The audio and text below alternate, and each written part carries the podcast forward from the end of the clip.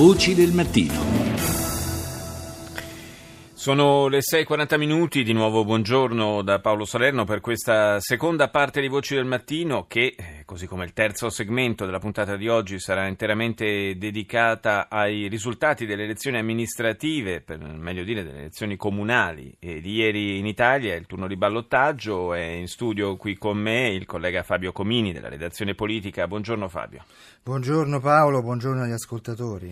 Eh, riassumiamo un po' quanto, quanto è accaduto, sì. certo 101 11 stato... comuni, non li possiamo citare no, tutti. No, non li possiamo insomma... citare tutti, però possiamo, diciamo così, fare un focus sui principali, su questi 22 comuni capoluogo, che se poi ci mettiamo appunto i tre del primo turno, che sono stati assegnati al primo turno, insomma diventano in tutto 25 elezioni che sono state un po' un terremoto, se vogliamo, un terremoto politico che avrà anche delle conseguenze sulle prospettive politiche dei prossimi mesi. Chiara vittoria del centrodestra che si afferma in particolare al nord e al centro, strappa alcune delle città simbolo della sinistra. Vittoria netta nei tre capoluoghi di regione che erano in lizza, a cominciare da Genova che era la roccaforte del centro-sinistra, certo. forse era rimasta l'unica delle roccaforti rosse in Italia. Eh, il nuovo sindaco è un manager, si chiama Marco Bucci, espressione tra l'altro di un patto molto forte tra Salvini e Toti che in Liguria ha portato diciamo così, a una serie di successi. Quello di Genova è soltanto l'ultimo. Ricordiamo nel 2015 la vittoria alle regionali nel 2016 la vittoria a Savona adesso eh, Genova e anche La Spezia che è un altro comune molto importante appunto della, della Liguria. Ed è stato per tanti anni anche un fortino del centro-sinistra. Sì.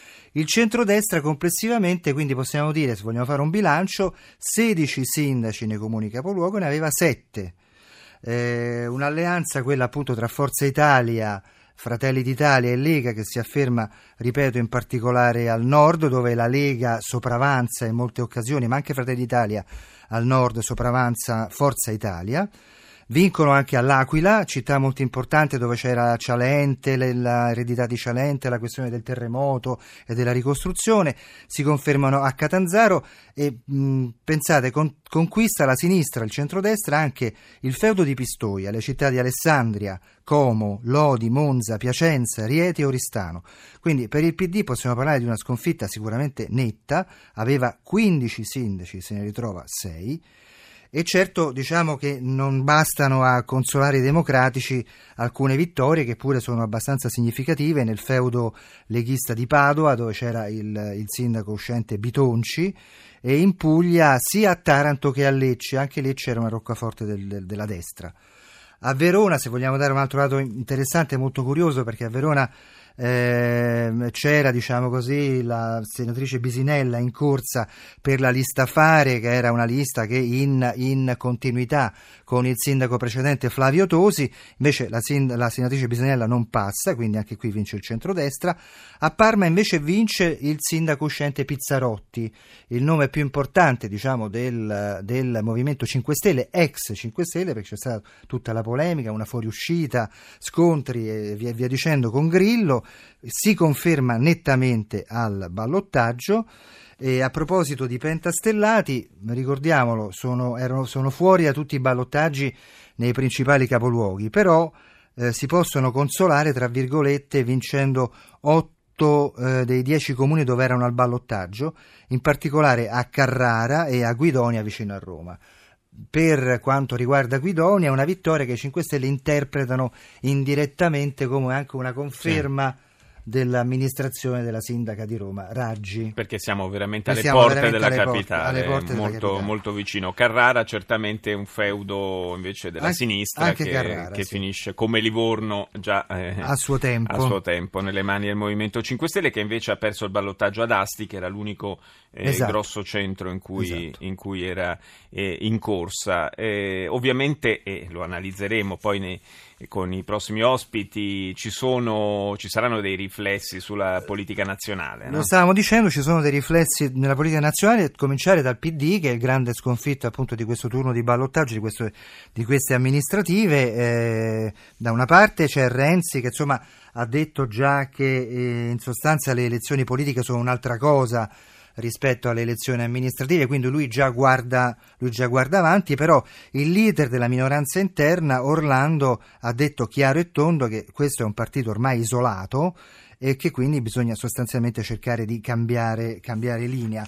Cambiare linea e guardare, diciamo così, alla costruzione di una coalizione più larga. Tant'è vero che, per esempio, i primi attacchi già al PD sono arrivati dagli ex, eh, dagli ex Dem. Eh, che, facevano, che fanno capo a, a, Bersani, che per esempio parlano di, della necessità di cambiare linea, o si cambia o si muore, dice anche Scotto che fa parte appunto di questo schieramento.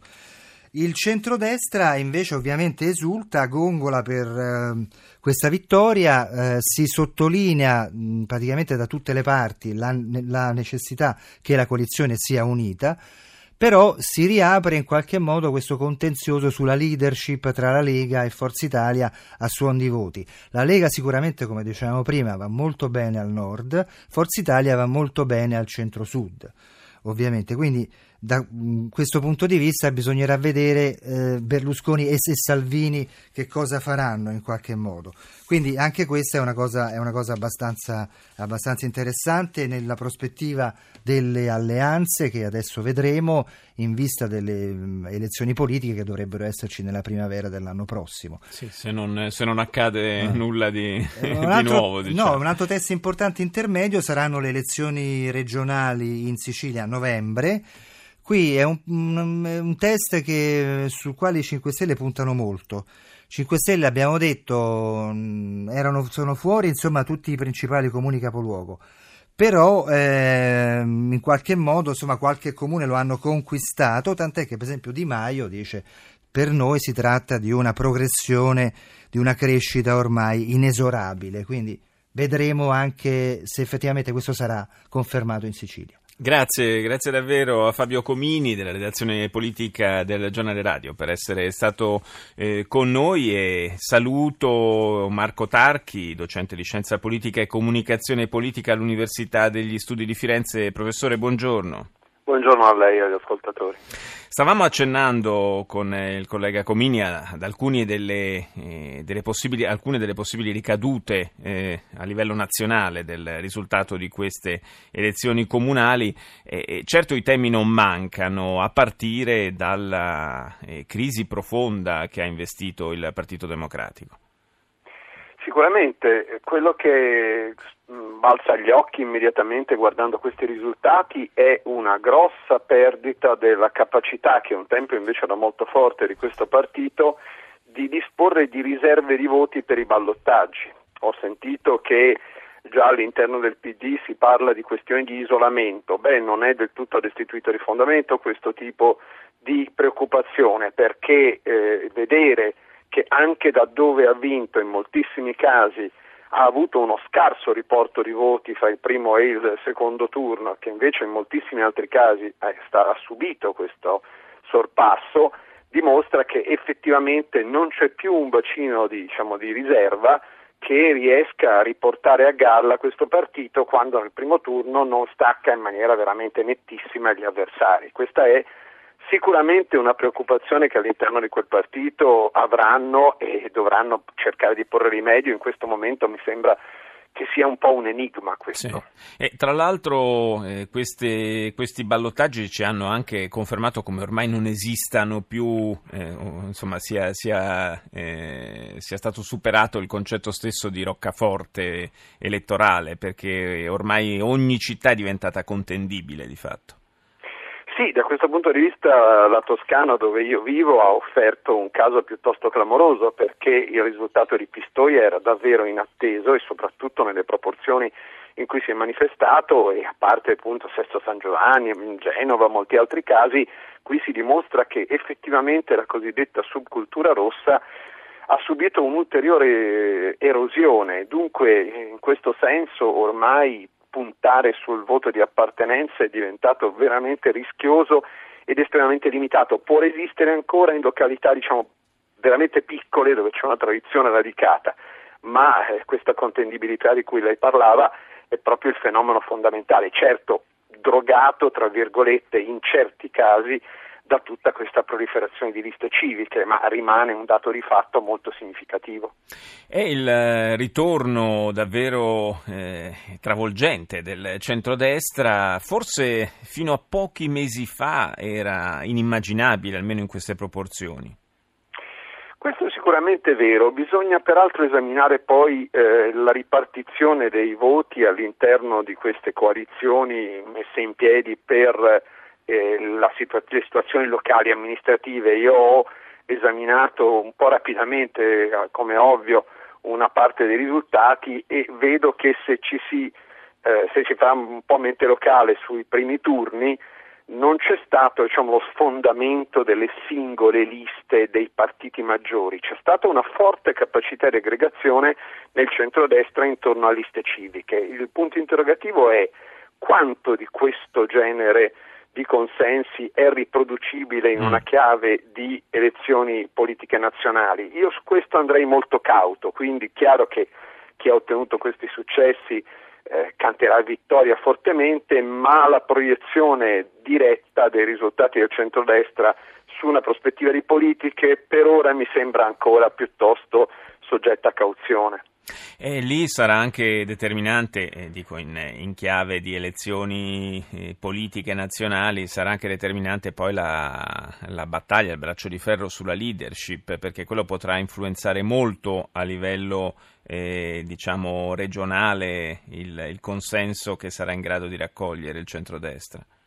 Sicuramente e vedo anche un po' un problema aggiuntivo, nel senso che eh, naturalmente ognuno ha le sue magagne, quindi mm, queste sono diverse da quelle del Partito Democratico, ma eh, la presenza diciamo, di due formazioni leader, quindi Forza Italia e Lega Nord, che hanno fisionomie politiche molto distinte in questo momento, potrebbe creare un effetto diciamo, di difficoltà aggiuntiva nel caso delle politiche. È chiaro che nelle amministrative c'è dire, un bottino da raggiungere e da spartirsi immediatamente, sì. ci sono possibilità di raccogliere anche appunto attraverso queste civiche degli interessi sparsi sul territorio e quindi aggregarsi per vincere è più facile, ma senz'altro il fatto che ci sia così forte una contesa per la leadership non aiuterà alla sommatoria e sappiamo che tradizionalmente in questi casi nelle politiche sommare i voti che andrebbero ai singoli partiti